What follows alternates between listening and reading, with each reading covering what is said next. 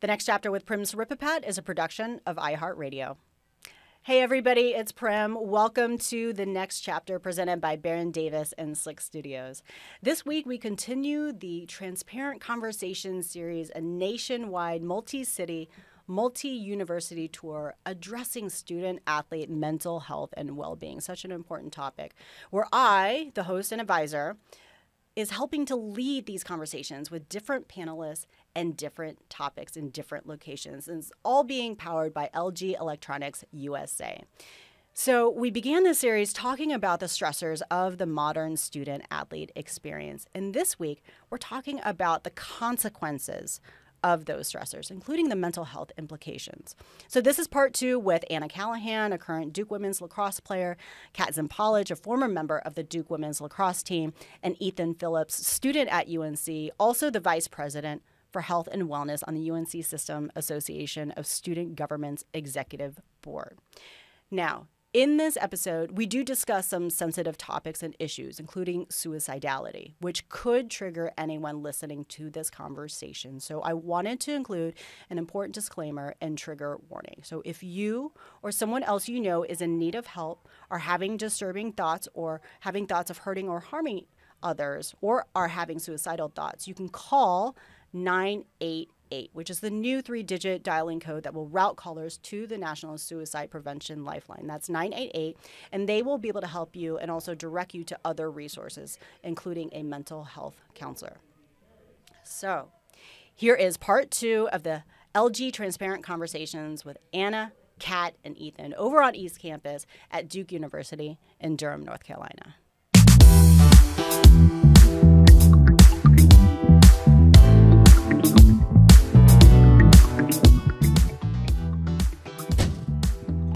Door is closed. We're locked. You guys cannot run or walk away. There's no turning back now. There is no turning back. How many freshmen do you think are hearing this maybe and they're still sleeping from last night's Halloween extravaganza? Because Anna is here and she's had about 10 cough drops to get your voice all ready to go. How many freshmen are we waking up right now? Definitely the masses. They're all being woken up right now. It's going to be amazing. All right. Well, welcome everybody to LG Transparent Conversations, our nationwide multi-city, multi-university tour and mini-series addressing student-athlete mental health and well-being. And it's all being powered by LG Electronics USA. So my name is Prim Siripipat. I will be your host and moderator for today's amazing event and discussion. For those that don't know me, just for a little context, I was a member of the Duke women's tennis team from 99 to 2003. Yes, I'm dating myself. It was a long time ago, but during that period, we did clinch the program's first ever national title. And afterwards, thank you, Anna, Kat, and everybody else. And afterwards, I went into sports broadcasting. But after about 18 years or so, I have begun to make the transition towards the mental health space. So today, I'm a PhD student in the counseling psychology program at Fordham University. And my whole goal and much of my research focuses on helping the athlete population and everybody who is in and around sports. So today marks the second of many episodes of these LG Transparent Conversations. And each panel discussion is going to address different topics. So yesterday we talked about stressors of the modern student-athlete experience. And today we're going to touch on the consequences of those student-athlete stressors. Okay, joining us for this very important conversation today, we have Anna Callahan, Duke women's lacrosse player and founding member of the Ambassador Program of Morgan's Message, an initiative aimed at eliminating the stigma surrounding mental health, especially within the student-athlete community. Anna, we've had some conversations before. It's so nice to finally see you in person. I know you've had, some cough drops, so hopefully your voice is ready to go. Yeah, no, my voice is definitely ready to go. I promise my voice normally sounds like this, but a little bit raspier. But no, I'm so excited to be here. Thank you so much for having me on. It's going to be an awesome experience, and I can't wait to hear all the questions and have such an awesome conversation with all these people in this room. Super stoked to have you here. And now we have Kat Zempolich, former Duke women's lacrosse player who graduated in 2018, also the co-founder and director of podcasting for Morgan's Message. And Kat, it's so great to have you here. And last but certainly not least, we have Ethan Phillips. He is a senior at UNC, the Vice President for Health and Wellness on the UNC System Association of Student Government's Executive Board. And he's worked in the field of community-based mental health advocacy for many years. And of course, for those that cannot see us and they're listening to us, we are here on the East Campus side of Duke University. So one might be wondering, why in the world do we have a Tar Heel joining this conversation? But the whole, it's less about where we are and about more about what we are doing. And obviously, when we're talking about mental health, there are no rivalries, there are no enemies, right? This is all about being inclusive. And Ethan, we want to welcome you and thank you for coming in and joining us. Thanks so much, Prim. It's great to be here, even on Blue Devils campus, and really grateful for this opportunity and the conversation that we're going to have. I see you wearing two different shades of blue, so I can recognize that you probably were a little conflicted over what you wanted to do, if you really wanted to represent the Tar Heels or not. I still have my Carolina blue on, and yeah, I don't own a lot of royal blue, so. All right, fantastic. All right, so the goal for today, the topic today, is obviously talking about the consequences and effects of these stressors. And these stressors obviously can have a wide range of effects, including, just general mental health consequences and implications. So before we move forward with today's conversation, I think it's really important, right, that we put a disclaimer on today's conversation, because we are going to be talking about some sensitive topics as it relates to mental health, including suicide, which could trigger anyone listening to this conversation. So if you or someone you know is in need of help or having thoughts of hurting or harming themselves or are having suicidal thoughts, you can also, call 988, which is the new 3-digit dialing code that will route callers to the National Suicide Prevention Lifeline.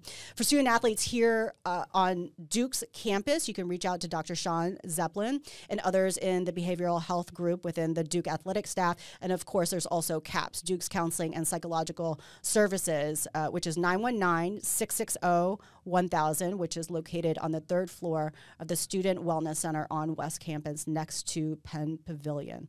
So if you have any questions, concerns, you feel like you need some help, or you feel like you know somebody that needs help, right? We want you to get those resources. And just also another disclaimer for myself, we're going to be talking about a lot of mental health issues. I think sometimes people look at me and they think, oh, because Prim has been in the space, she's a psychologist. I am not a psychologist yet.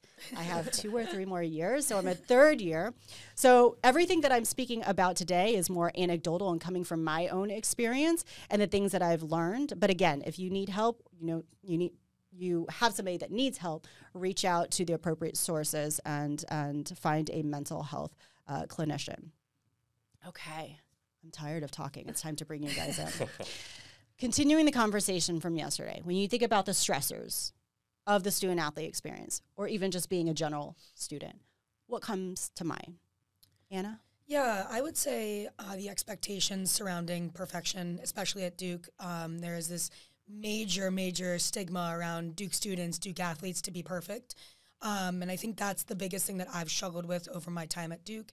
I know a lot of other student athletes and regular students here on campus struggle with that same thing, the thought that you have to be put together all the time, be doing everything under the sun to be a successful person.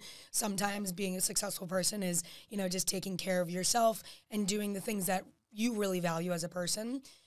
So I think that's something that's really important to note. Those expectations can be really, really hard on people on Duke's campus specifically. Yeah, I can definitely relate to that. Kat, do you feel that same pressure maybe? Yeah, and I think when you boil it down to, there's different pockets of expectations you place on yourself. So not only like from the student athlete perspective, it's excelling within athletics, it's excelling in the classroom, it's having a bunch of friends and a community, it's being involved outside of your sport and your academics, because like for us female student athletes, there isn't most of the time like life after collegiate sports. And so it's like, how are you building your resume now to, there's just so many stressors, and I think it comes down to the expectations that we feel are being placed on us from either our parents or society, and then we place them on ourselves, and then we feel like we can't hit them, or if we're hitting 2 out of 3, it's still not enough.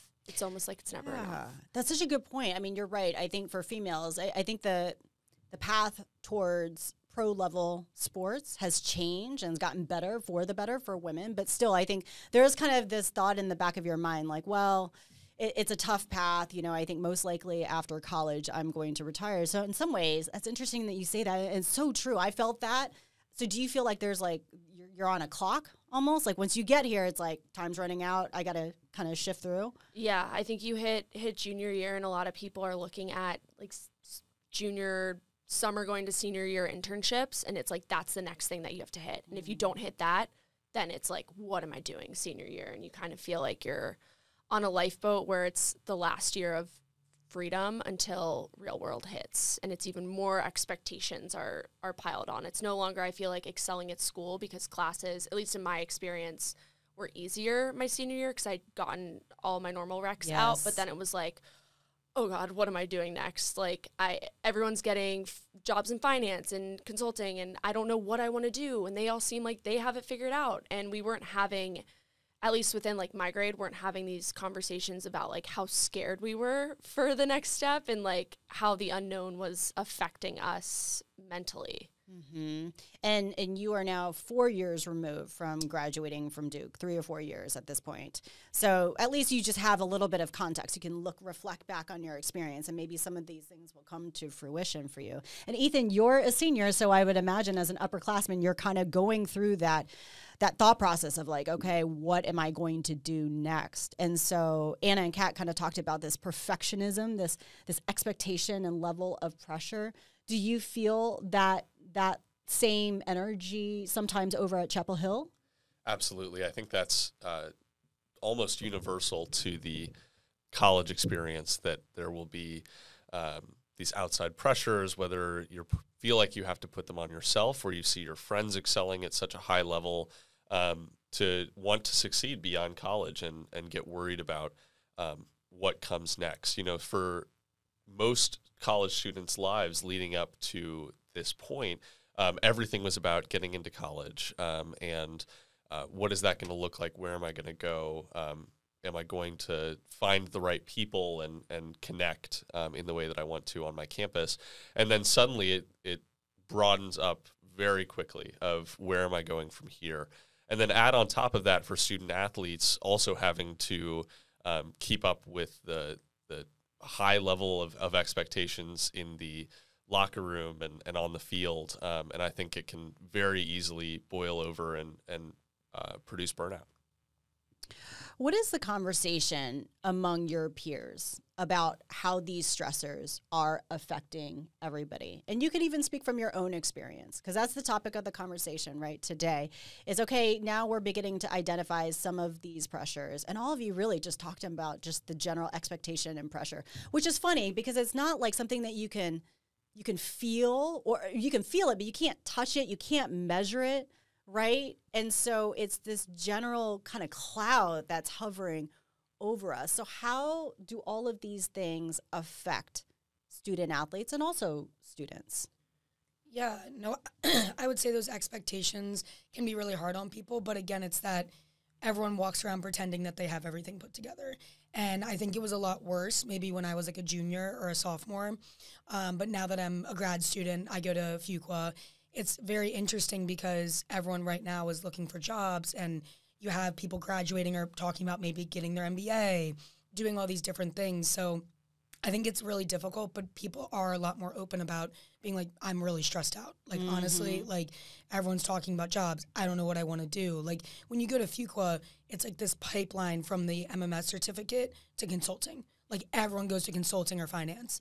I don't really want to do consulting or finance. So it's been this very interesting battle of listening to people talk about these jobs and these internships, but a lot of people are very much pretty open with these stressors. And listening to my friends that are underclassmen on the team too, some juniors are talking about those internships that Kat was mentioning, and that's very stressful for them, and they openly talk about how stressed they are. And that's new. I didn't see that before maybe a couple years ago. And I think this conversation around mental health, and it's okay to not have everything put together, from all these conversations about mental health, has really benefited individuals, especially at Duke, maybe to people you don't know, you're not as like open about maybe your struggles, but I think it's very interesting because my close friends are more open to talking about these things now. And I feel like I've benefited a lot from that as well. So I think that's been awesome. Yeah, there's certainly a benefit and advantage, and it brings people together when you're just more vulnerable and you're like listen, this is really rough. So I'm curious, do you think that's a thing that changes as you become an upperclassman where people are just more comfortable in their skin? Or do you think it has to do with maybe what's going on with people having conversations? And Kat and Ethan, you can chime in here. I think as you get older and you get more comfortable, you're then able to kind of stand firmly in like what you want, what you believe, and who you are. And in my experience, being on a team, like the upperclassmen kind of set the tone for like how what's being talked about, how it's being talked about, right? Like coming in, wide-eyed, bushy-tail freshman who's like puts girls on a pedestal, and you're kind of like, I want to be like that when I'm a senior. You really value what they say. So it's a trickle-down effect, I think, and in my experience it was, of having those types of conversations. And like to Anna's point, they weren't being had openly. I would say they were being had in not a bad way, but like corners of the room, right? Between like two or three people, you felt like someone understood what you were going through. You could go to them, you could talk about it, but it wasn't something that you wanted to share with 40 other girls. Like that felt really scary. That felt like,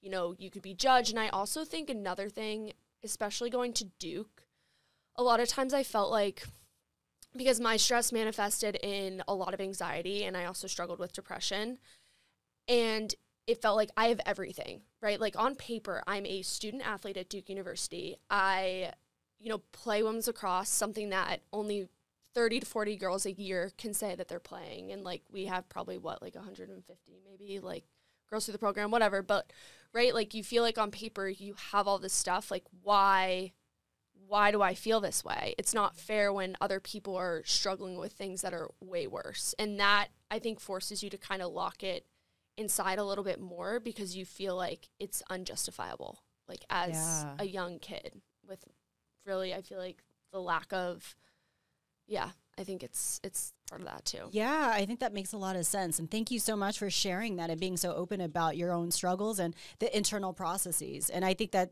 it does, it kind of happens. I think that happens a lot to not only just a lot of student athletes, but it happens to people in general, right? It's happened to me where it's like, well, I certainly come from a place of privilege and I have all these resources and finances, so why am I struggling? And for me, I've been pretty public about it, but when I was here, certainly kind of symptoms of depression or just being certainly anxious, but I developed really an eating disorder when I was 17 or 18 years old, right as I was being recruited for all the universities. I went through this, I suffered 2 stress fractures in my back. So it was a really critical period because I was like, oh my gosh, I'm not going to get recruited if people find out about my injury and all this other stuff. And so that became kind of like my coping mechanism. And then as I went to college, it kind of fluctuated, but then that becomes like your safety net. It's like, okay, this is my way of coping. And so much of eating disorders or disordered eating behaviors is kind of like locking in and not wanting to share any of your struggles inside. So thank you for sharing that. And Ethan, when we're talking about all of these things, any thoughts come to mind in terms of, obviously the stress and expectations, it's different for everybody, but then the output and how we're opening up and sharing it with others seems to be more difficult in terms of it coming out. Yeah, absolutely. I mean, asking for help is so important, but it's also the hardest part for anyone, but especially students who feel like they have to have everything put together and put on that persona of perfection. I think I like Anna's point that this is becoming a little bit more common. I think for upperclassmen especially, you know, there's more of a developed support structure, whether it's your teammates or friends that you may have had for 2 or 3 years now. These are people that you feel a little bit more comfortable going to and opening up with. So it can be very, very hard for first and second year students to have that same kind of support structure, especially student athletes that may not be coming to school, to college with many friends from high school. They may be coming as the only student from their high school and maybe from their entire area. So I think coming in as a first year with zero support structure is such a hard reality for so many students and so many student athletes. Beyond moving through college and becoming more comfortable with your friends and support structures, I think also the pandemic has really impacted people's willingness to be open about our experiences and feelings and emotions. The pandemic has affected everyone, and we all knew just how hard it was to go through months of isolation, away from our friends, away from our campuses. So people were a little bit more willing, at least I saw, and in my experience, coming back to campus to talk about how hard that was, and maybe the feelings that we went through during that time. And still now, the pandemic continues to affect students in a lot of ways. And asking for a little bit more grace and flexibility while also being a little more willing to talk about it. And you know, when we were all talking beforehand, just kind of during our pre-production meeting, I know you had mentioned, hey, is it okay if we talk about the pandemic? I'm like, absolutely. Nothing is off the table. And if you think that's something that's really important, and it is, because I think in our heads, it's like, okay, well, COVID's floating around and we just have to figure out a way to navigate this. You wear a mask, you don't wear a mask, you get vaxxed, you don't get vaxxed. I mean, it's just like this crazy slew of things. But you're right. I think that universities and athletes and students and just people, families, me as a mom and a wife, I'm like still trying to figure it out. I mean, it was so hard. So when we're talking about the pandemic and how it affected just general mental health for students and student athletes, what comes to mind for you both, Anna and Kat? Yeah, I mean, what comes to mind for me is I think it gave a lot of people, and I know we talked about this before in the pre-production meeting as well, it's really difficult for student athletes to identify as anything but a student or an athlete. And I think it gave people a really nice period of maybe rediscovery, finding some maybe talents they didn't know they had, discovering hobbies they really like, maybe getting into things that they weren't into before. I think it gave people an awesome period of time to really find ways to identify outside of just a student or an athlete. And I think the pandemic was really hard, as we just spoke about kind of the isolation and everything that comes with it. I think it gave people kind of just, you know, looking for the silver lining there, an awesome opportunity to really find other ways to identify themselves. But I would say that isolation period was really difficult, especially for student athletes who, you know, want to practice their sport and get better.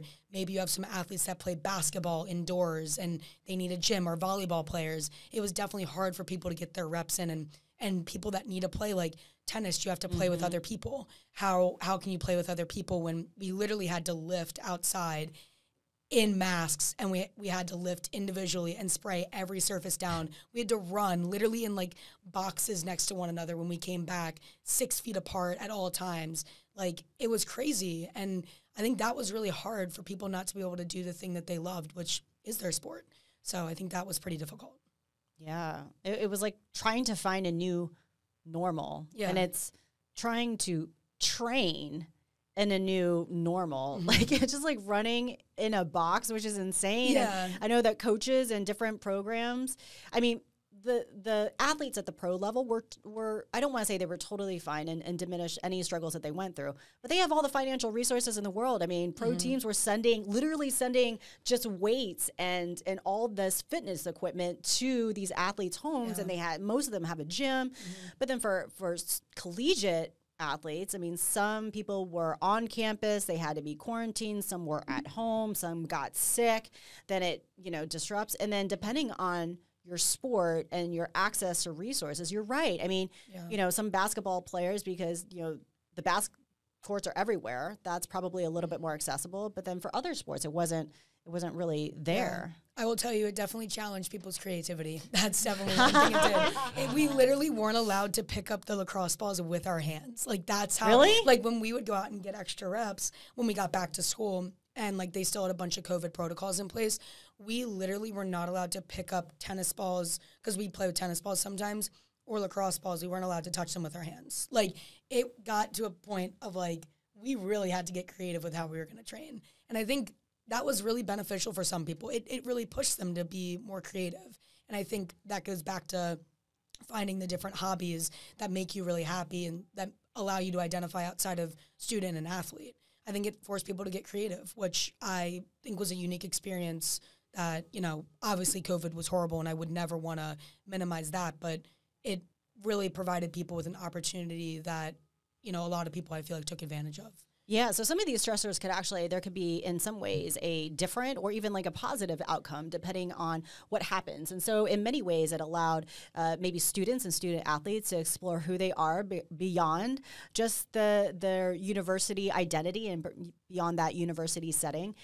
But then other aspects of it, certainly the isolation, not being able to train. And Kat, so you were probably just graduate. Oh, you had graduated, so you were kind of transitioning into the workforce. But what are your thoughts? And your sister is now a member of the women's lacrosse team. So what are your thoughts on just how the pandemic affected everybody? I mean, I don't think the world has ever seen something that's on a mass level affected every single individual in some way. I was in New York, and my dad drove up in the middle of the night, picked me up, because there were, like, all these rumors flying around. The bridges are going to close, which, like, whatever. But, you know, he like, did not happen. Yeah, he, like, picked me up because my biggest fear was being isolated in a 2-bedroom, 5-story walk-up and not being able to get food, get water. And, like, I need a support system. And so he picked me up. I watched my sister, her freshman year, just get yanked out of school and kind of was just waiting for that email of like, oh, we're going back. Maybe we'll go back next week, maybe the week after. And watching her kind of shift from just getting comfortable in an environment like Duke to all of a sudden being back home. It's hard, and watching that was really hard. I mean, I think what came out of it for us was like we got so much valuable bonding time. I mean, my parents would probably say it was too much because there were 4 kids, 4 adult children in the house. But it really showed me the power of connectivity and the power of a support system. And like when you have people in your corner who, when you have a bad day, can pick you up, and when they have a bad day, you can pick them up. And I think it just kind of, for me at least, I had a few months out of business school, and in business school I wasn't playing a sport, so I did have to find out who I was outside of my sport.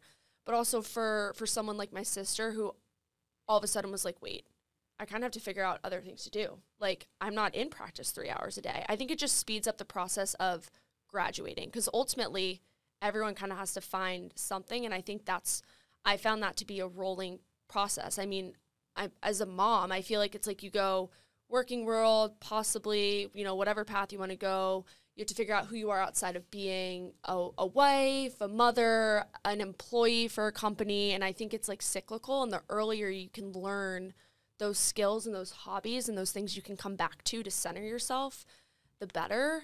And I think the pandemic offered a unique opportunity to do that in a sense. Yeah.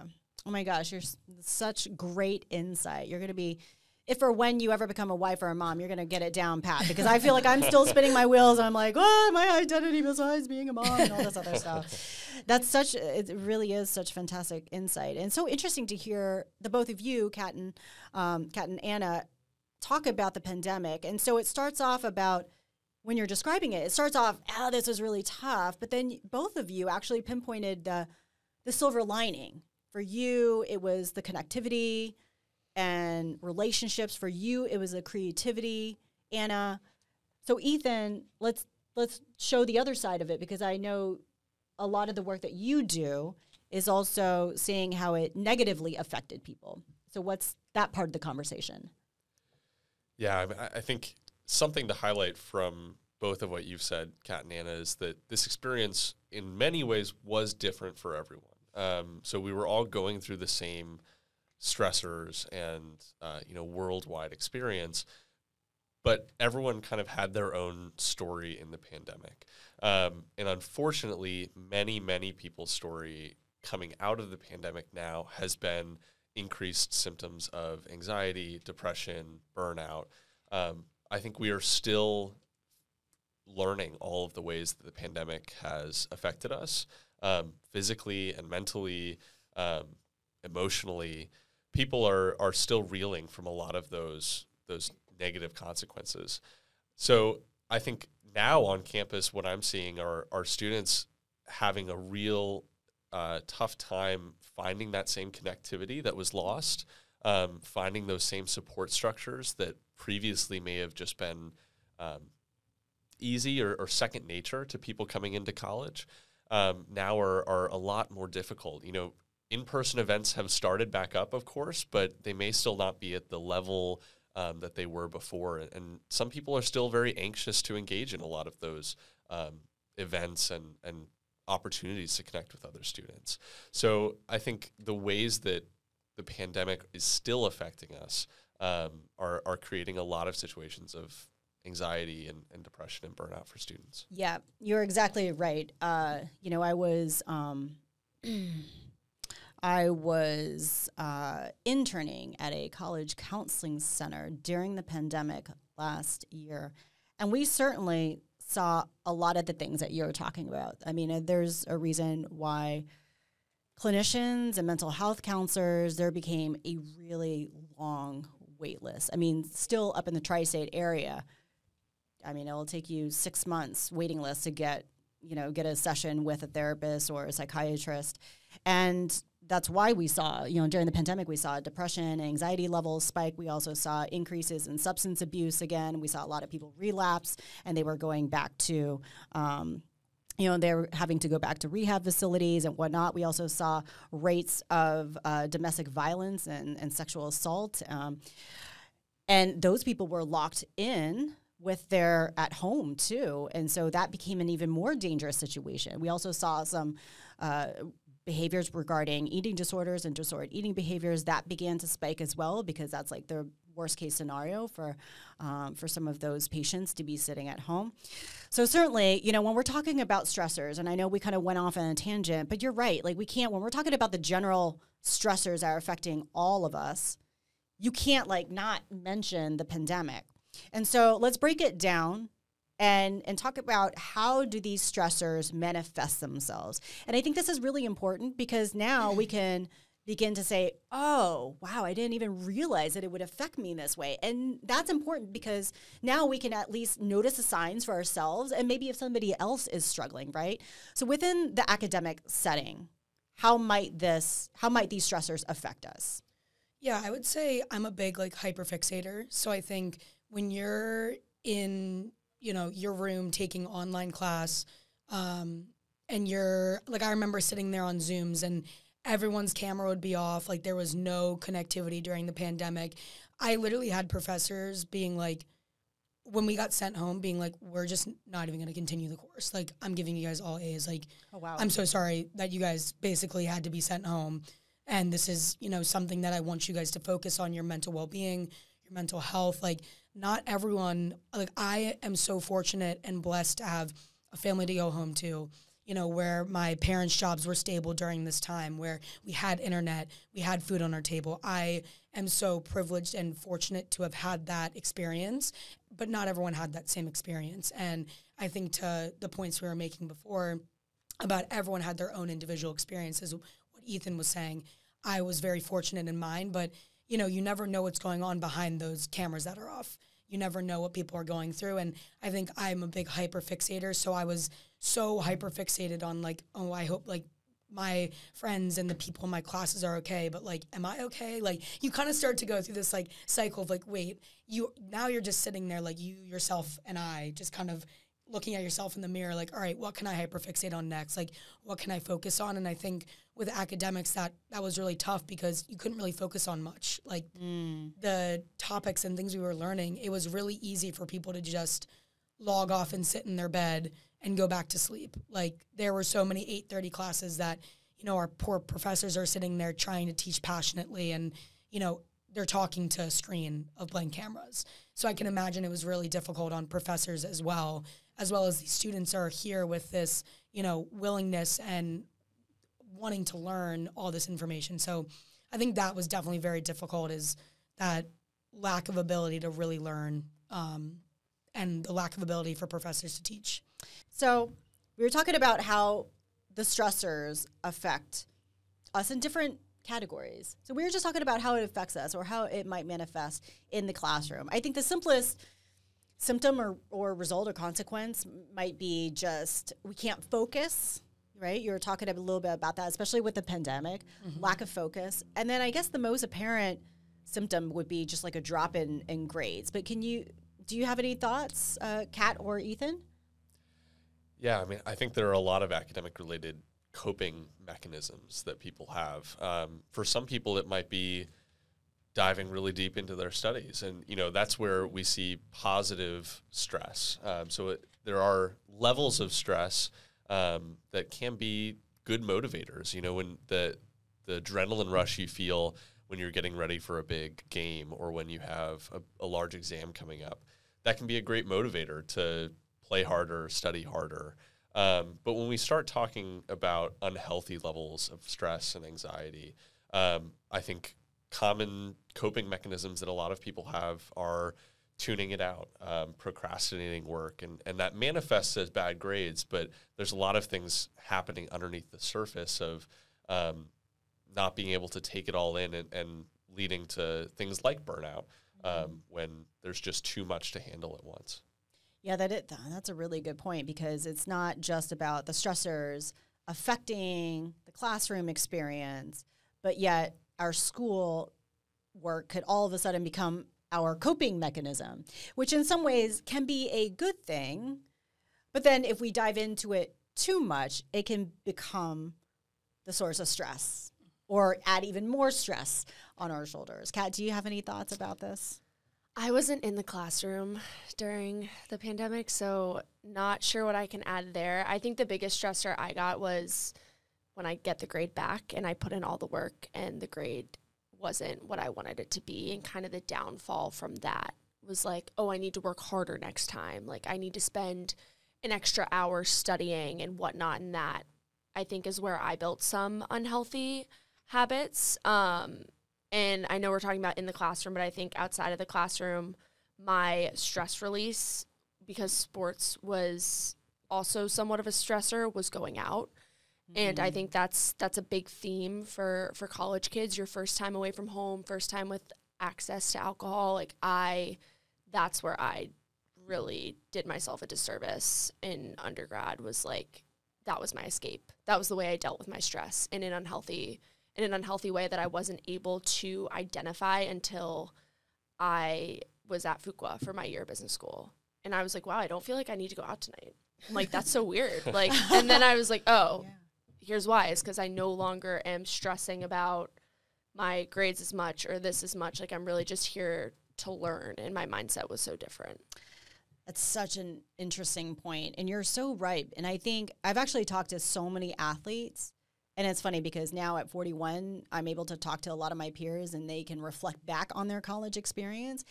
And even when maybe even just going out, that is a thing, that's part of the college experience. And so in many ways, you are encouraged to go out. Like, if you're not going out, then you're just kind of like, okay, what's wrong? Like, you need to be going out in college, right?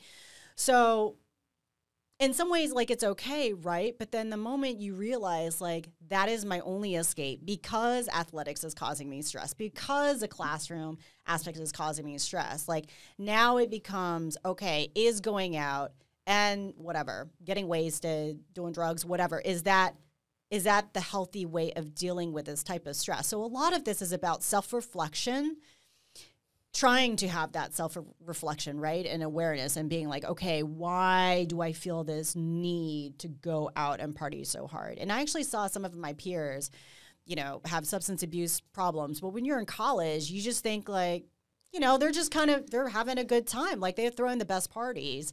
But looking back, you're like, oh, nah, that was substance abuse.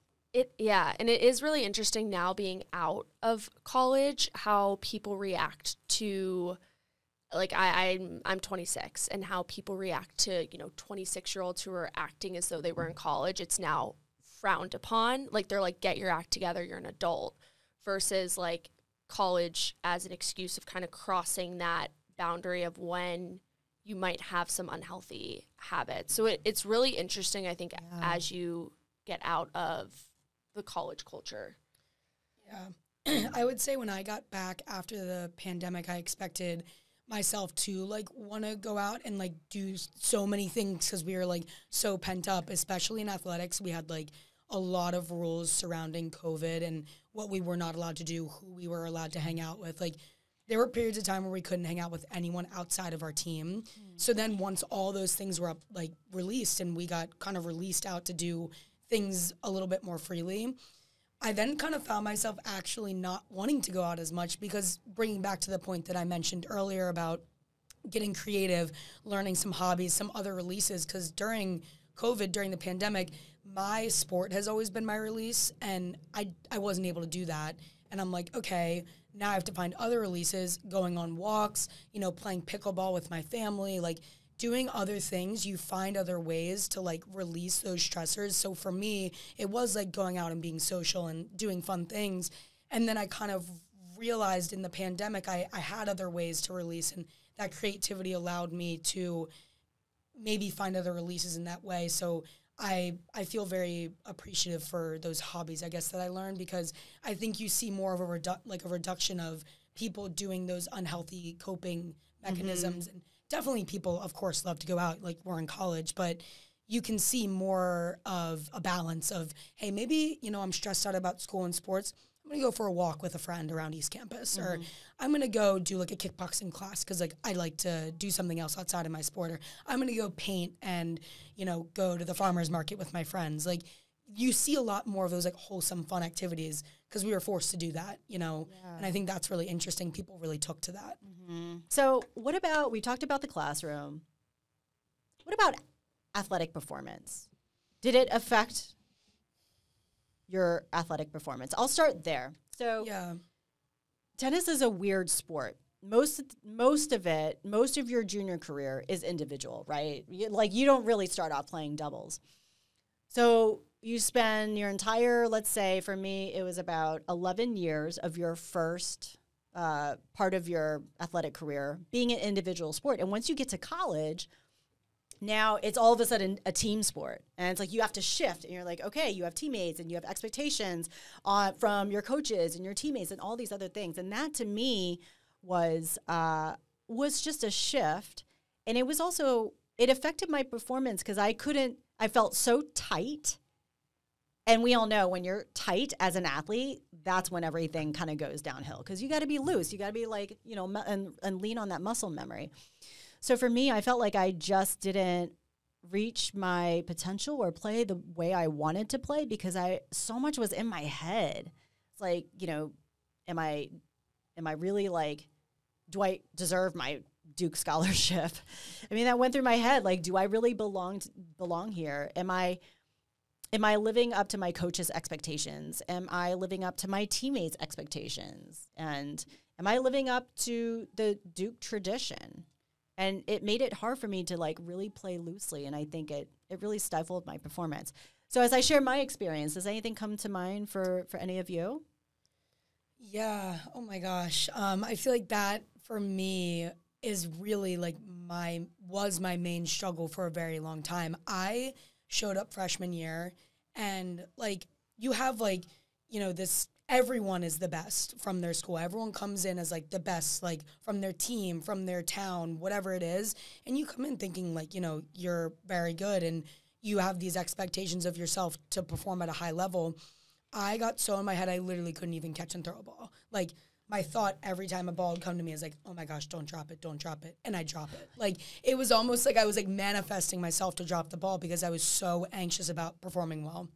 And I had to do a lot of work. I saw Dr. Shawn Zeppelin, who was on this show yesterday, and I spent so much of my time with him focusing on how to get myself out of that headspace of like fearing failure rather than like, you know, approaching it head on and like learning from those things. And I spent a lot of time over the summer, you know, going into my sophomore year, like getting myself into the right headspace, reading different books, you know, talking to Dr. Zeppelin a lot, talking to friends, sharing my experiences with my family and my friends and all that stuff. And I really had to dig myself out of this hole. And I've had a couple experiences like that where, you know, then I came back sophomore year and had a pretty good year of performance. And then I came back junior year and struggled again. And again, it was just this expectation of getting better every year and like feeling like I had to have a better year than my sophomore year for my junior year. And it was just this, you know, cycle of a mental battle that I would have with myself pretty much every year. And this year I feel like is the first year where I feel very comfortable actually and really excited and not thinking so much about my performance, but really about taking my last year, and it's, you know, my fifth year, taking it for what it is and being just excited to be here and being so grateful that I've had this experience. And that's taken a lot of pressure off my shoulders for like my performance. And I'm coming back from injury. I got surgery over the summer and I feel like I'm performing at a really high level because I'm not worried about my own individual performance. I'm just excited about my experience. Mm-hmm. And that's the first time I've had that. And I'm so appreciative of that mindset shift. So I feel like that's my experience. Kind of long-winded, but that's kind of been my experience. Well, it's a complicated question. Yes. I get it. I mean, everything that we're talking about and all the questions I'm asking are so complicated, yeah. which is, and I really do understand that. So I'm going to ask you, I'm going to push you a little bit more. Yeah. When you talk about those struggles every single year, mm-hmm. How did that manifest on the field? Did you notice a drop in your statistics, or did it affect your relationships with your coach or peers? Yeah, I would say a definite drop in my statistics. I wasn't taking risks, and my junior years, and I mean my freshman year, I literally couldn't catch and throw a ball. I was such a head case. You're a nervous freshman. You have all these different things. You're away from home. I really struggled with my sexual orientation and being comfortable with that. That was really hard for me. So being comfortable in my own skin really, really changed from freshman to sophomore year, and I saw an increase in performance, I think solely just gaining more comfort in myself.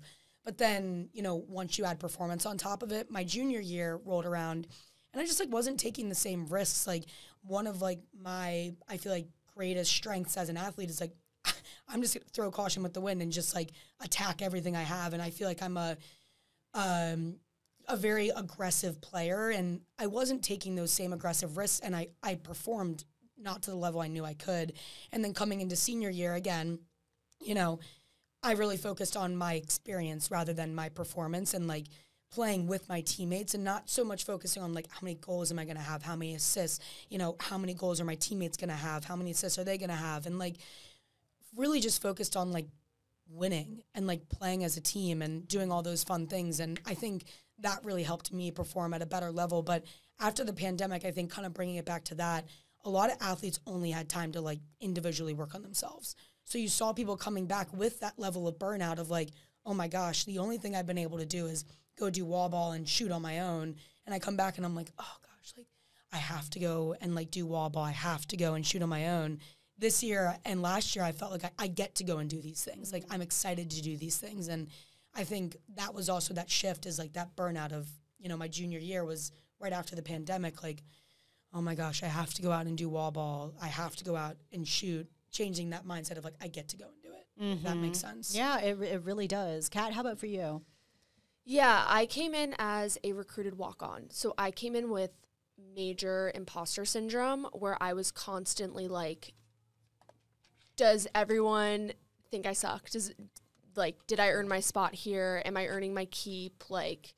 And that was a constant cloud of stress. And it was a narrative that I had created in my own mind. There was never anything externally within, being treated differently by teammates or coaches. It was truly, me putting that on myself of being, you weren't good enough to get actually recruited. Are you good enough to play with these girls? And for the first, year or two, Anna says she couldn't catch her throw. I could not pick up a ground ball. You scoop the ball. I would be alone, no one near me, and I couldn't pick it up. I cannot tell you the amount of times I'd have to go off on my own and get extra reps, in the middle of the drill because mm-hmm. it was so bad. And that was, a trickle-down effect of, ground balls have always been my thing. That's mm-hmm. always been something I can rely on. Holy crap, what am I doing here? And it honestly wasn't until – similar to what Anna had talked about until I was at the end of the day, I don't have any scholarship attached to my place on this team. I get to decide every single day if I want to come to practice, if I want to show up. And the second that I no longer want to do that, I can walk away. And so I felt like that was kind of my peace of mind of every single day it's going to be my decision. There's nothing over my head. And that told me I really did want to do this and I really did want to be here. And that I did have a spot, and I needed to trust that there was a reason I was offered a spot on the team, and that, yes, I need to show up every single practice, and even if it's not, I was injured a lot, so even if it's not physically, it's mentally and emotionally cheering on my teammates, being their biggest cheerleaders, like yelling for the girl who, you know, might be having an off day. Like, how can I support from a team perspective? And I think a lot of teams are always like, there's a glue girl or there's a glue guy. And I don't want to, I'm not like saying I was that person, but I tried to be like, how do I glue people together and really bring that camaraderie and add value in a way where I feel like I am making a difference and I'm a value add. Like, I'm a net positive add to this team, not a net neutral or a net negative. Like, where can I find my value? And it was never on the field. And like, that sucks, I think, as like athletes. We want to be on the field. We want to be contributing. But I really ended up finding value my senior year of being like in scout team and just kind of like messing around, like trying to prep my teammates for games, and then on the sidelines being their biggest cheerleaders, being like, that was a sick play, or like, you know, giving like, hey, they're doing this or they're doing that. And so that was like where it kind of manifested for me. And it took a while. Like, it wasn't easy to find that mental, I guess, view on it. Like, it's really hard. Like, no one tells you how hard it is to, one, go to college, like be a college student, and two, play college athletics. It's kind of like, it's this beautiful thing. It's going to be amazing. You've worked so hard to get it. And no one's really like, hey, sometimes things are really crappy. Yeah. And I think that's also really, I mean, I think this is an important conversation for administrators and coaches as well. And this is not to imply that your coach didn't do that too, but just to serve as a reminder for coaches that explaining the dynamics of a team and that your value as an athlete and a member of the team is to not just be the star player, not just to pump out the most, to be the scoring leader on the team. Like, you can be that glue person. Like, you can be that cheerleader. And that's what I was as well. I mean, listen, I was a top 10 nationally ranked player going into Duke, and I was a member on the U.S. On the national team. And I could barely get on the lineup because we had a gazillion number one, like all were number one in the country at one point in their career. And I was just like, I can't even get on this lineup. Like, what am I doing here? You know, and by the end, and then I had 3 surgeries my junior year. So my sophomore year, I had a shoulder surgery in both knees in 3 consecutive months. So you're like, I can't even like add to this team. But you're right.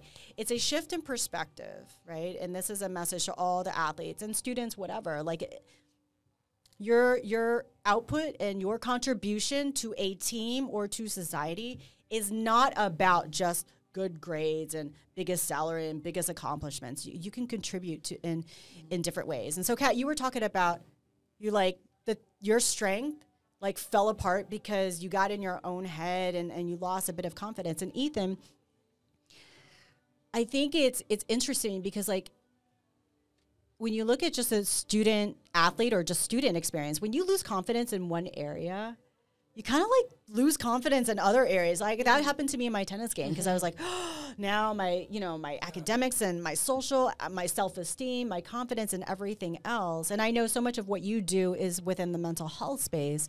So let's get into that kind of that part of the conversation. When things begin to fall apart, what happens to students, do you think? Yeah, I mean, whether it's imposter syndrome or whatever factor is swirling around in a student or a student athlete's head, it can be insidious and it can very quickly spiral down into something more serious. So when students don't have the support structures they need to talk about that or don't feel comfortable having those conversations or feel that there's a stigma in their community around that, or might hold identities that make it hard for them to talk about that with the people around them. It can be very isolating and lonely to have all of that swirling around in your head, be caught in a spiral of negative emotion, and end up in a very dark place quickly without the right people to go to or places to seek help. Yeah, and so now we're kind of diving into the part of the conversation. We've talked about how the stressors can manifest themselves in the classroom, athletic performance, different coping mechanisms, whether that's diving into academics or going out and partying and all this other stuff. And now we're talking about the mental health implications, right? Because it can emerge in depression or depressive symptoms or anxiety or social withdrawal or eating disorders or body image issues, confidence, suicidality. I mean, all of these things. And one thing that I learned in my internship last year at the College Counseling Center is that this is a period around 18 to early adulthood when we begin to see some of these clinical symptoms, these mental health symptoms and issues. It's actually when they actually emerge. And so it kind of makes sense. It's like, okay, this is normal. Like why we would begin to see some of these things, because when you look at the developmental course of some of these mental health issues, that's when they emerge. Kat, you were talking about some of the depression and anxiety that you experience. Can you talk about that and share a little bit more of your journey? Yeah, definitely. I was blessed by my mother's side of the family with a cam impingement in my hips. So I had 2 hip surgeries by the end of my junior year. And when you, like, again, it's similar to the pandemic. When you're injured, your identity in your sport is taken from you, and it's also your identity of just being, like, an athlete in general. Like, being on crutches, wearing a brace. I couldn't even bend over to tie my shoe. Taking a shower had to be, like, a whole process, right? So that was really hard. And after my second surgery, I spent the summer in Durham and completely isolated myself. I mean, I slept probably like 16 hours a day, and I chalked it up to, oh, I'm healing. And I lived with what we both played with her. I lived with one of my teammates, and like she'd be like, let's go do this. And I'd be like, I'm really tired. Like, I'm good. I'm just going to sit on the couch. And that was when, you know, my depression had come to fruition. And I mean, this is a little bit dark, but like I would be driving home over the summer from Duke to Northern Virginia, and I'd drive over bridges, and I'd be like, I could just end it here. I'd be like, but then, you know, and I think through these thoughts, and at the time I was like, well, I'm not going to act on it. I'm not going to do anything about it. And I think it had all boiled up from the expectations of being at Duke, not getting that internship, not being able to play a sport I loved, feeling like my friends were overseas in Italy or at their internships, and like, what was I doing? Like, why? Like, what am I doing here? You know, like, this isn't where I thought I would end up. And ultimately it came to a breaking point, and like I had called my mom picked me up, and I went to a psychiatrist, and sorry, I'm giggling again because they're falling, but I went to a psychiatrist, and it was the first time I really felt like I was educated on mental health and chemicals in your brain. And that's not something they teach you in FLE in 6th grade. That's not something they teach you in high school and health class. But like, I had a psychiatrist sit me down and say, here's what serotonin looks like. Here are the blockers. Here's what scientifically is going on. And I was like, oh, I am normal. Like, I am going to be okay. Like, this is something that isn't just happening to me. I'm not the only one. That doesn't mean I'm going to be okay tomorrow, but, like, I am going to be okay. There is a light at the end of the tunnel. And that's, I don't think something that's openly, one, I don't think there's enough education, especially, like, on college campuses. And I think it should be happening sooner, whether it's not at home, but, like, in high school, middle school, in classrooms where you're educating people on signs, symptoms, what you can do to help your mental health, and like what's actually going on chemically in your brain. But that was the first time, once I learned about the specifics, that I was like, now that I understand this, I can digest it and I can identify what is actually going on. And when I get, if I ever get back to that place, I can, you know, have more cues of like, okay, this is what we did the last time. This is who we're going to call. This is where we're going to go to. And so that's a little bit about my journey with depression. Yeah, thank you so much for opening up and sharing your story. I think that's really, really, really important for people to hear. And it sounds like that path happened right after your injury, which is very normal. Yes. Very, very normal to validate your experience. I'm sure there's a lot of athletes or just general people who are going to, so it's actually quite normal. And that's something that I've been learning as well, the difference between active and passive suicidal ideation. So passive are typical ones that it might be a fleeting thought. And those are actually quite normal during periods of high stress. And that was a period when you're going through a really big transition. And that's something that one of my supervisors had taught me last year. And admittedly, for me, it's that I have never had any sort of suicidal ideations before. But during the pandemic, due to stress, COVID, we have 2 kids at home. I had actually experienced some of those passive suicidal ideations for one reason or another. And it really ultimately boils down to the processing of what options do I have to deal with all this? So thank you for sharing that a little bit more. If I could ask one more question about that, what did you learn in your, in sitting with a psychiatrist in terms of what was helpful for you in terms of processing everything that you were going through? Yeah. I mean, I don't think I'd be able to quote her. She was an angel. I always say she was like my guardian angel. But she brought out an iPad. She drew squigglies in different colors and really illustrated what was going on. And then she told me further, I went on antidepressants, and she was like, this is what they're doing. And this is how, this is the timeline. This is XYZ. And I felt with that, I felt really more comfortable in my journey moving forward. And then beyond that, I looked at other holistic aspects of there's a lot of studies about gratitude and focusing on the things you do have versus the things you don't, and being present in the moment. And something I learned recently, which I somewhat, I think, subconsciously knew, is anxiety lives in the future. If you're in the present and you're worrying about the future, that's where anxiety thrives. If you look back to the past, you're not getting anxious about things that have happened in the past. You're getting anxious about things that could come from your past actions. And that's something that I try to remind myself of, I can only control what I can control. I control what comes out of my mouth. I control, who I surround myself with. But beyond that, other people, I can't control them. And I still do get anxious about, things in my vicinity. But to a certain extent, it's you're not behind the driver's wheel with other people, and that's helped too. Yeah, thank you for sharing that. And so you really learned from that experience, and it sounds like getting that validation from the psychiatrist and recognizing this is actually normal, and then boiling it down, bringing in the biological aspects of it. And so, Anna, for you, you mentioned a little bit about your sexual identity as well. And this is an important conversation as well, because it shows that our own personal development and evolution is going to impact our college experience, right? Because that's so important. You had such an awesome article in Inside Lacrosse talking about your experience. So can you talk a little bit about that and what it meant for you in terms of the mental health implications? Yeah, I think anyone who isn't comfortable in their own skin, and we kind of had mentioned it before, once you lose confidence in one aspect of your life, you lose it in every other aspect of your life as well. I came into college just immediately anxious about, oh my gosh, well, what's everyone going to think of me?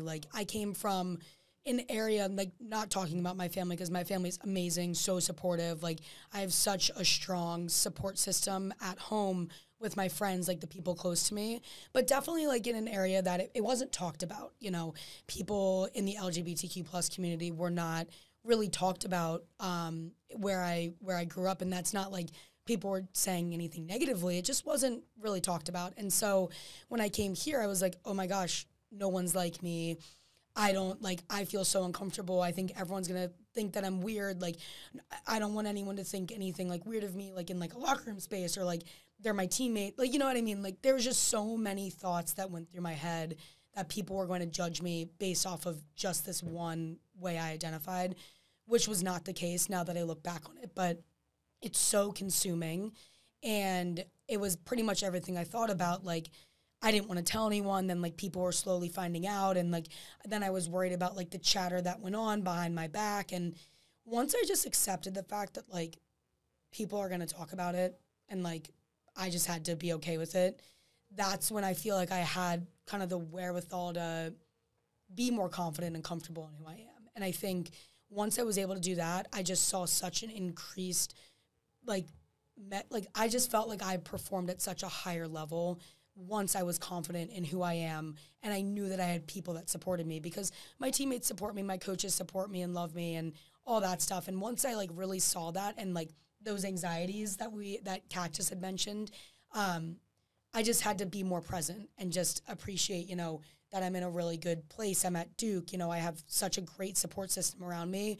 I was able to just perform at a much higher level. So it sounds like your sexual identity and recognizing that and accepting that, was that the thing that was, or the primary force that was affecting your athletic performance? I would say just that, coupled with like the expectations I had of myself. And then also I was injured my freshman year.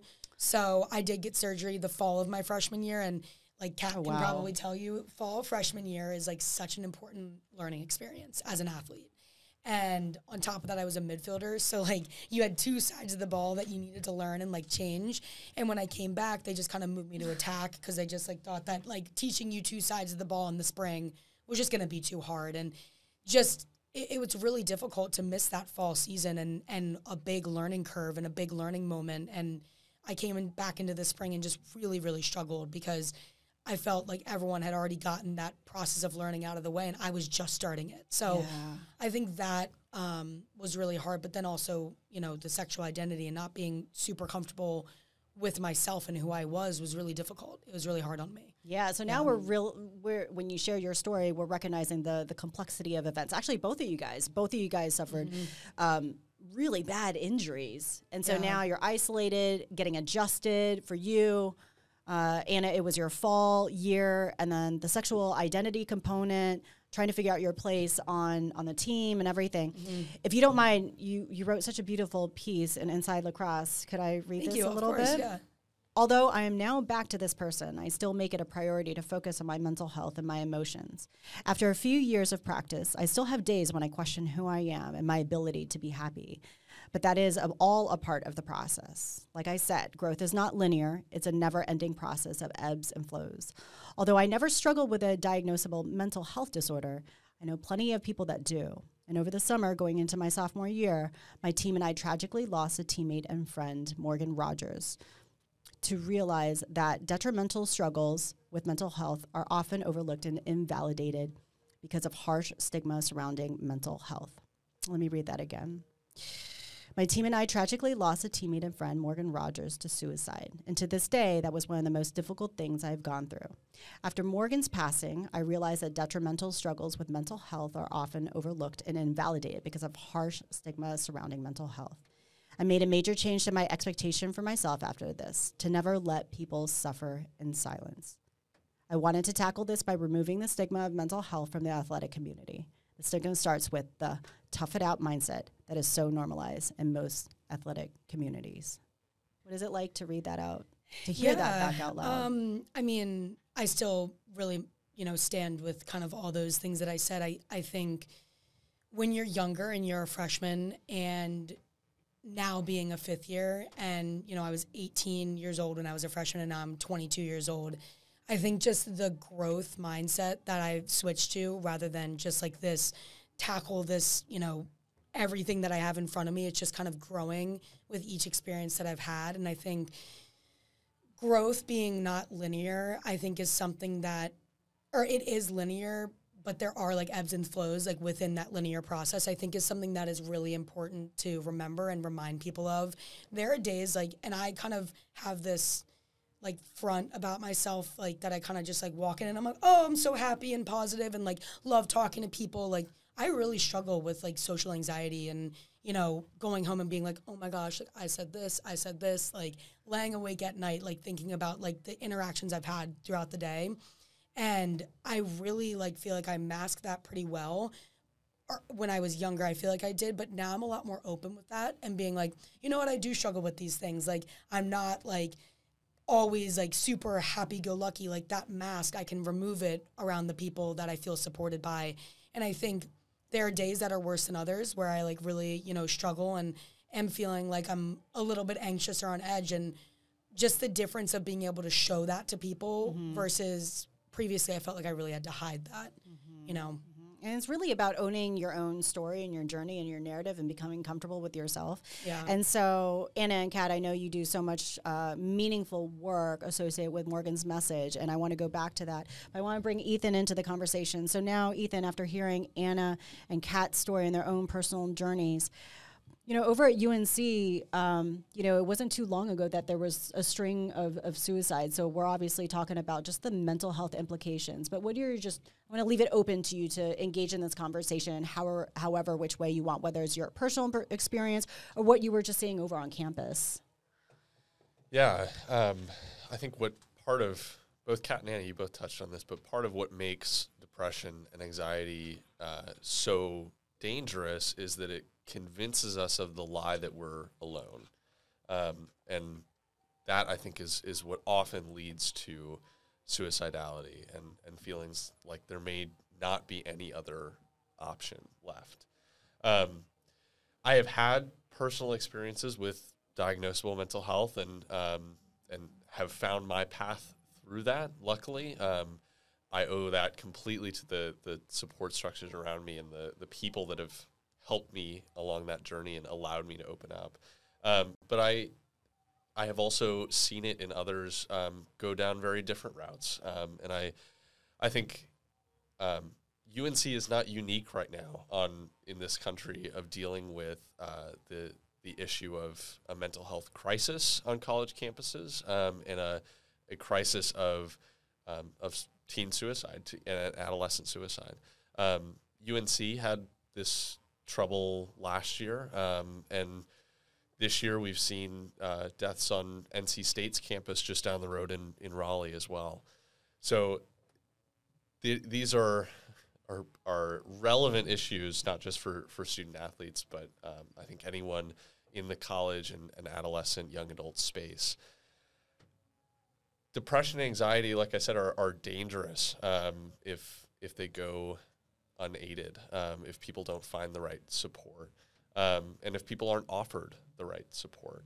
I think it's a onus on everyone, whether you're a teammate, you're a friend, a peer, a professor, a coach, an administrator, to always be willing to be that hand that someone needs, to look out for the people around you.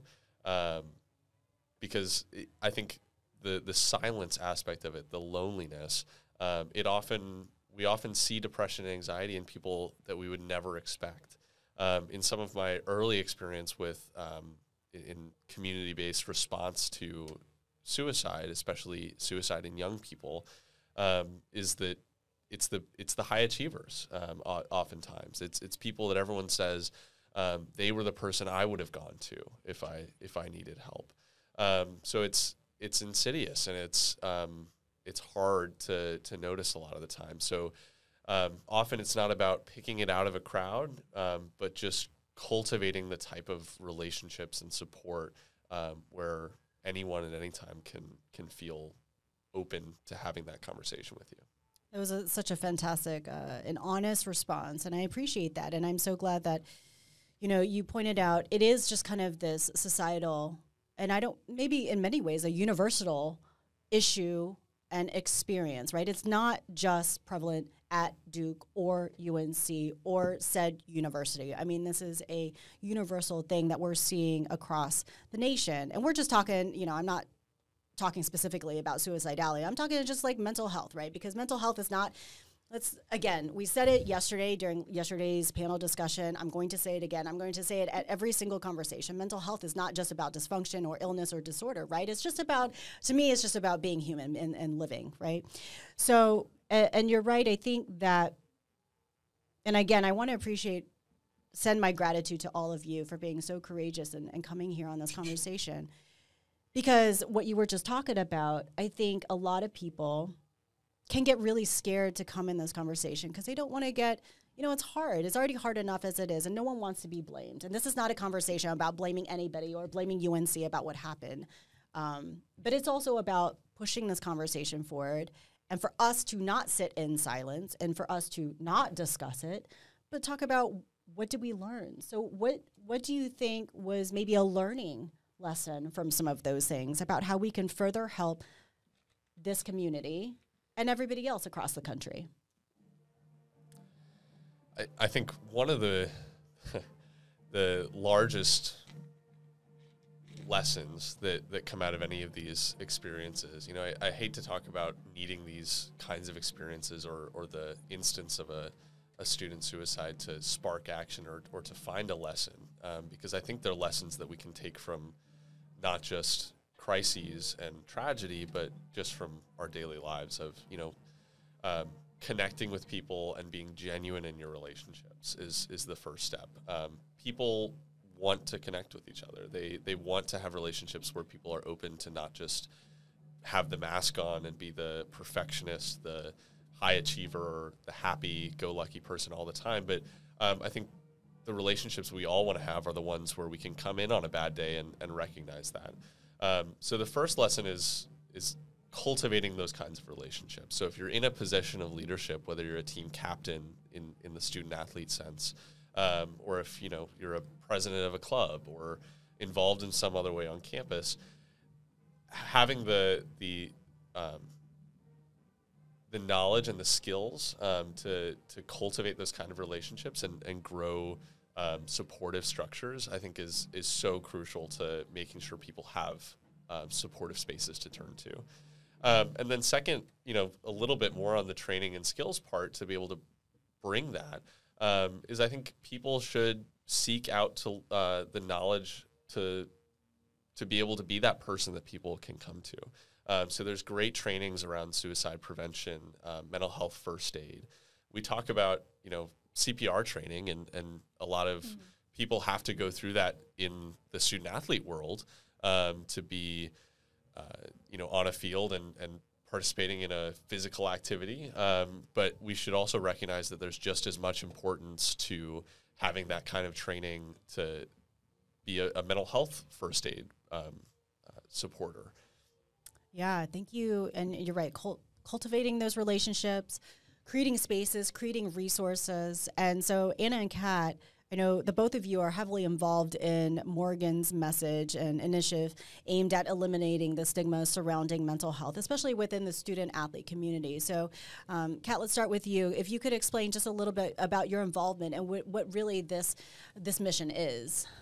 Yeah, like Anna had mentioned earlier, we both lost a friend and teammate, Morgan Rogers. She died by suicide in July of 2019, and that was, I think, somewhat like earth-shattering, at least for me, because I kind of was like, that could have been anyone. Like, yes, Morgan struggled, but it's not just Morgan. Like, it could have been my sister. It could have, like, right? Like, it's not just her. It's like there are other people who I was on a team with or who I went to Duke with who are on other athletic teams that they struggled with some of the same things.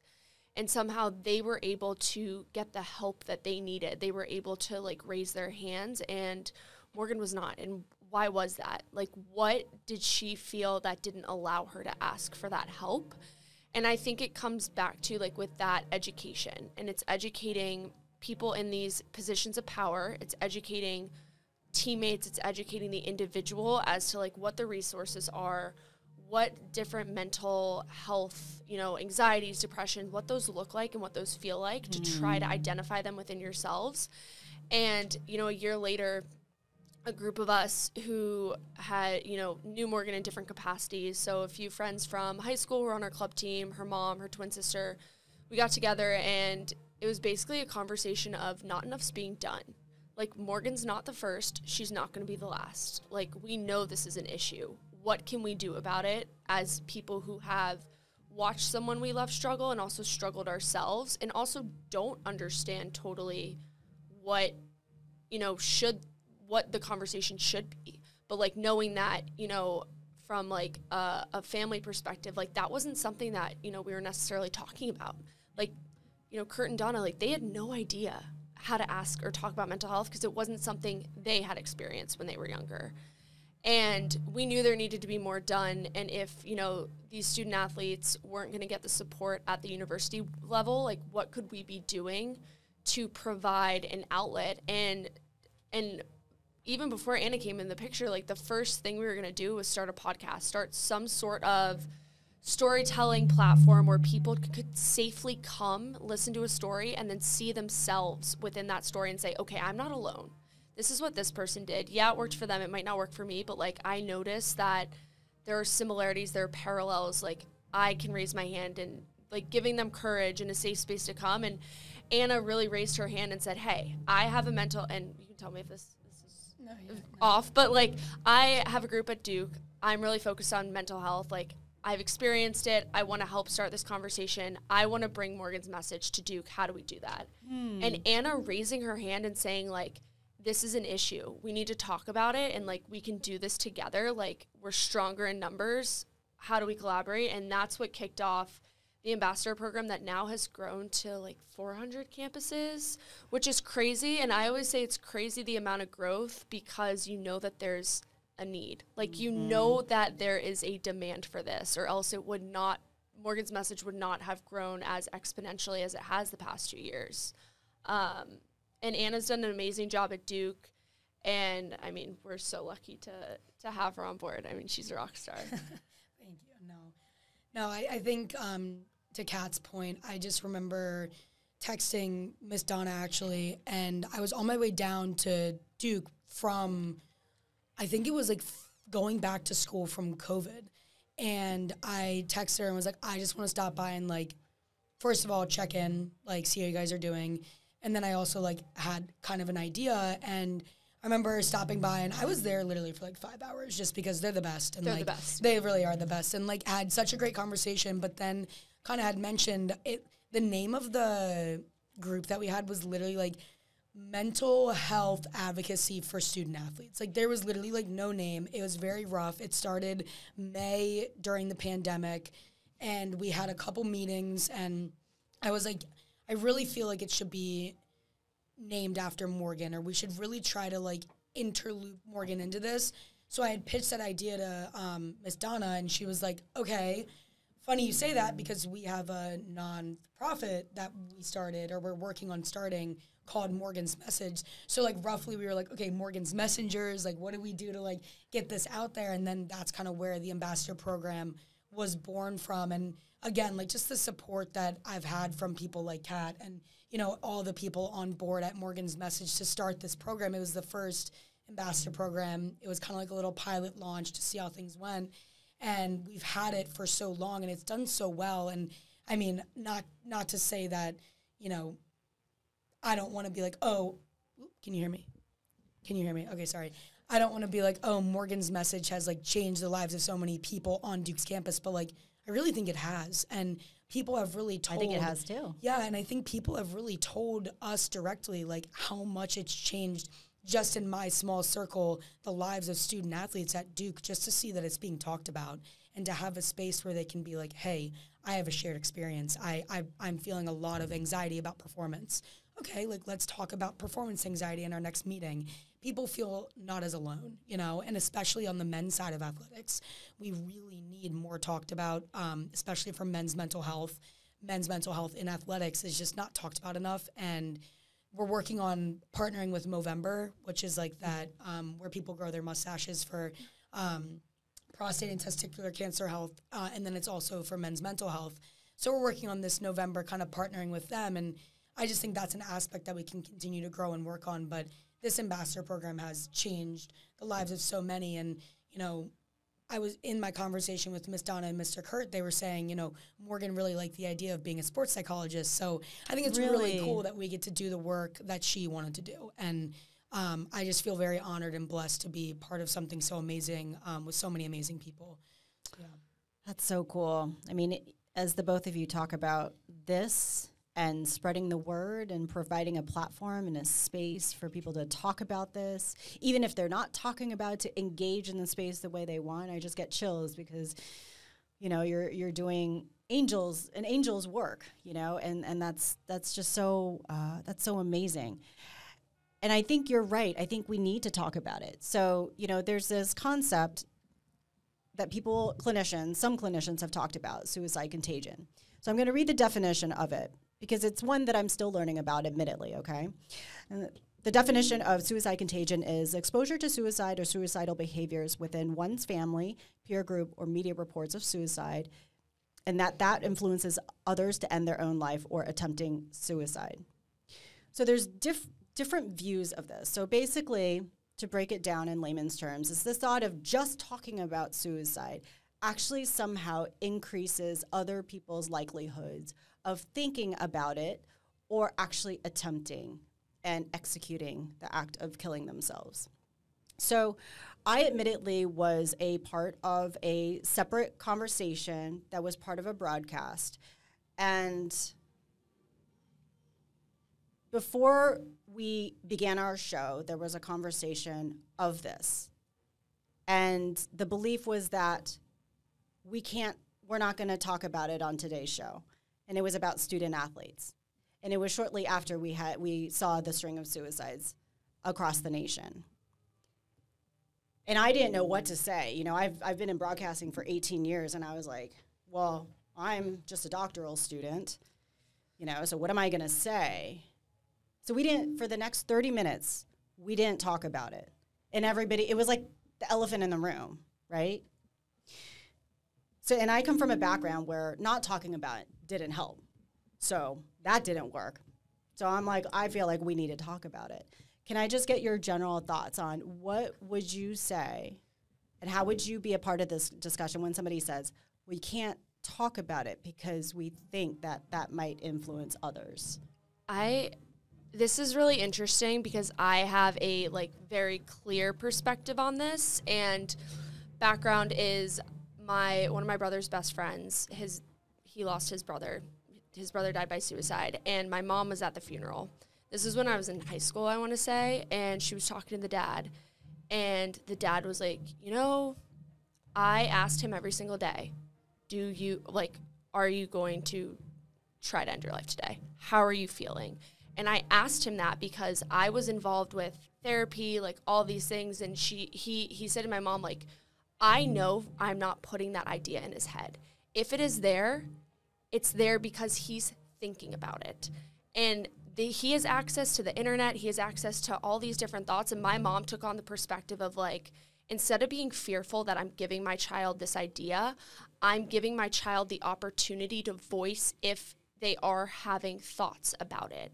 And so that's how we approached it, and that's how I kind of approached it, is are you struggling? Are you thinking about hurting yourself? Because chances are, if you're saying it to someone, if they are, they're thinking about it already. You aren't introducing this. You're not inventing a vacuum, right?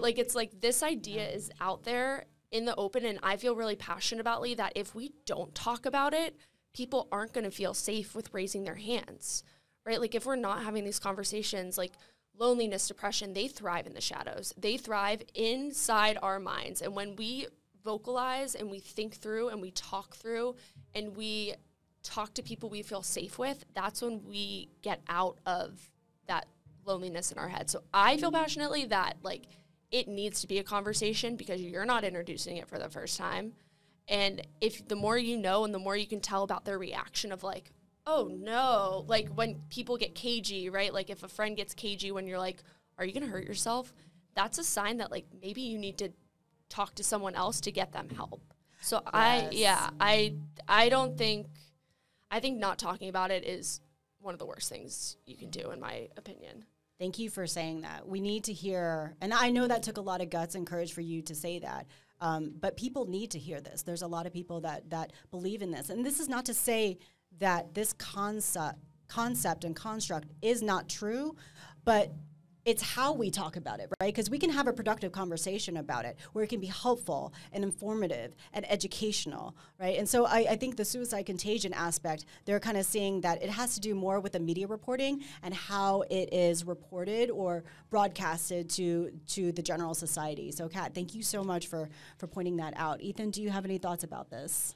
Yeah, I've seen suicide contagion, and I couldn't agree more with Kat. Every instance that I've seen of suicide contagion happens not because people were talking about suicide or people were opening up that conversation, but because they were intimately exposed to someone they knew, or a peer, someone within their direct community, and it normalizes the idea that suicide is an option for people who are experiencing hopelessness. Mm-hmm. So I have never heard of an instance that talking about suicide or asking someone if they are contemplating suicide or just asking someone how they're doing in a real meaningful way of, are you experiencing depression?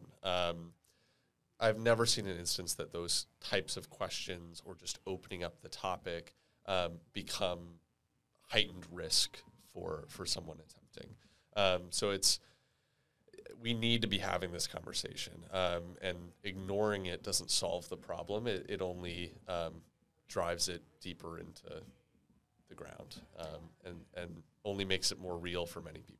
That's such a great point. And so drawing both of your points together, so suicide contagion might be a real thing because of exposure to that, because individuals think that that is one of their few options that they have. And that's what suicidality really boils down to, is like we need to expand everybody's view and perspective and let them know there are other options out there. So suicide contagion, the way you described it, Ethan, so it is a real thing. However, the discussion point may not necessarily be maladaptive, or it should be hopefully helpful in a way if we're talking about it in a compassionate and informed manner. Kat, do you have any just general thoughts about just the discussion aspect of it? Yeah, no, I would say, so the one thing that I can think about, and just in general terms of mental health, so when we introduced Dr. Zeppelin to the Duke Athletic Program, his first year was 5 years ago. It was my first year. He saw about 20% of student athletes coming in for appointments. Now he sees like well over 50%. So because people are seeing him more, that doesn't mean that, like, because I'm talking about, like, feeling anxious and having performance anxiety or maybe struggling with symptoms of depression, I'm talking about that to Kat. Kat's then like, oh, yeah, now that you're talking about it, I'm also now going to struggle with those things. Now I have to go see Shawn. Like, people are seeing him because I'm talking about it, and then Kat's like, oh, you're seeing Dr. Zeppelin. Do you mind, like, sending me his number? I'd love to go and see him too. So talking about it normalizes it and makes people feel more comfortable to go see behavioral health professionals and really be open about their struggles. I think it, like Kat was saying and like Ethan was saying, it doesn't put the idea into people's heads. It just makes it more of a safe space to be like, okay, this is normal. I'm struggling with something that's normal and something that can be fixed, and I can be helped, you know? That's such a good point. I mean, it makes me, I'm not smiling or laughing at the topic, but it makes so much sense, because yeah. It's like, it's not like when you're talking about, if we talked about something else, oh, my anxiety, you know, I'm not going to go, that sounds like a good idea. You know what? I'm going to do that too. Yeah. So, you know, right. So the discussion aspect is, you're right. It really is important. So, for me, as a soon-to-be psychologist, this was, I don't know, I kind of see it as a risk for me, because there's a lot of people that might be listening out right now, and I'm just going to air it out, right, because this is what it is. This is the LG Transparent Conversations. There's probably going to be a lot of people saying, Prim is not yet a clinician. Now this is kind of teetering on what ethicalities. She's talking about this from, you know, the position of, you know, whatever, and could this pose a risk to others? And so this is a risk that I'm taking, but I'm willing to take, because I don't know, this is just, and what you all just said makes me feel good that we're talking about it. So I'm curious about any advice that you have for me. If that ever does happen again, and it will happen again, that I'm in a meeting where people are in a position of power, like real power, and it's being broadcasted, and they say, hey, we can't talk about it. And that not talking about it might be influenced by whatever else. Maybe it's fear, maybe it's liability, fear for liability, all these other things. What kind of advice do you have for me as I move forward? I know. Big question. I know. Big question. I mean, I think in my life, there are things that I want to be known for and I want to stand for. Like, it's not my job to make people like me. It's not my job to have everyone agree with me. And I think we've gotten to a point, like, as I've been growing up, where, you know, people find things triggering, right? Like, I think, and people might not agree with this, but we'll take the recent Taylor Swift anti-hero video. There's a part in the video where she's standing on a scale and the scale says fat. And people boycotted her and said, you need to take this out. Like, this is fat phobia. This is fat phobic. Mm-hmm. And what they essentially did, in my perspective, was like invalidated her feelings of not being good enough. And they took what she experienced and said, this is Y, this is Z, and you can't do this. And I think we need to get to a point where, like, there are going to be things that are triggering. Like, I am triggered all the time, but I can't expect myself to walk out the front door every day and have the world act as I want it to, right? Like, I can't expect everyone to agree with me. I think, like, there are going to be things we disagree with. There are going to be things that trigger us. How are we responding, right? Like, are we taking a step back and saying, why is this triggering? Take a breath. What do I need to work on? How can I reframe this? And I think when it comes to someone, you know, in a position of power saying, like, no to something, it's for me, standing up and saying, you know what, respectfully, I see your point. I see where you can be coming from, but I actually disagree, and here's why. And trying to at least have an open conversation is more important to me than being like, all right, like, not saying that you did this, but like, or you know what, whatever, like, I don't want to step on toes. And I think bringing in the female perspective too is females a lot of times we're quieter than males, and it's easier to kind of be like, okay, yeah, like, I don't want to cause a problem. I don't want to cause a scene. I don't want to be labeled as dramatic when really it's frustration. And there's so many dynamics in the situation that you brought up. But I think, you know, my advice would be like, it comes down to, like, what do I want to be known for and what do I want to stand for? And is sacrificing not talking about this worth it? Or am I going to look back and say, you know what, I could have made a difference if I had said something. Those are my 2 cents.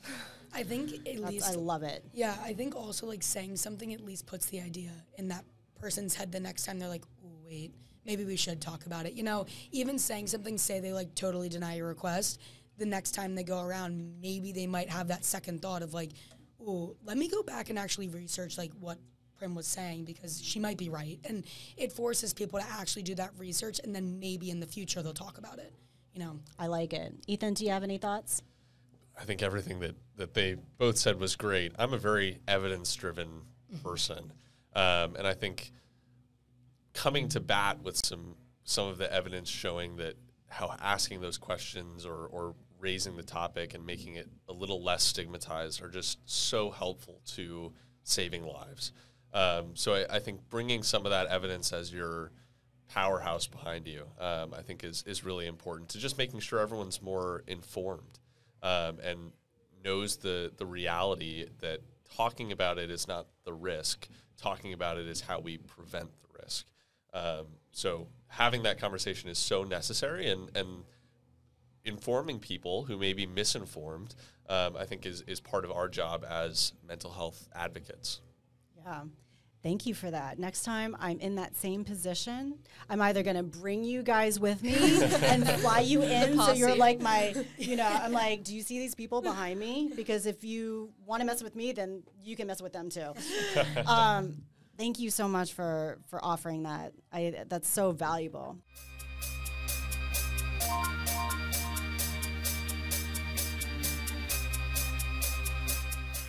Really hope you enjoyed today's conversation and took something away from this discussion. Stay tuned next week for another panel discussion of the LG Transparent Conversations series, talking about student-athlete mental health and well-being. I hope you've enjoyed these conversations. For other episodes of The Next Chapter, be sure to check out our homepage on iHeartRadio or wherever you get your podcasts. You can also watch the full version of these interviews on YouTube. You could just search for The Next Chapter with Prim Siripipat, and you can also follow me on all my social media platforms at Prim_Siripipat. The Next Chapter with Prim Siripipat is a production of iHeartRadio. For more podcasts from iHeartRadio, visit the iHeartRadio app, Apple Podcasts, or wherever you get your podcasts.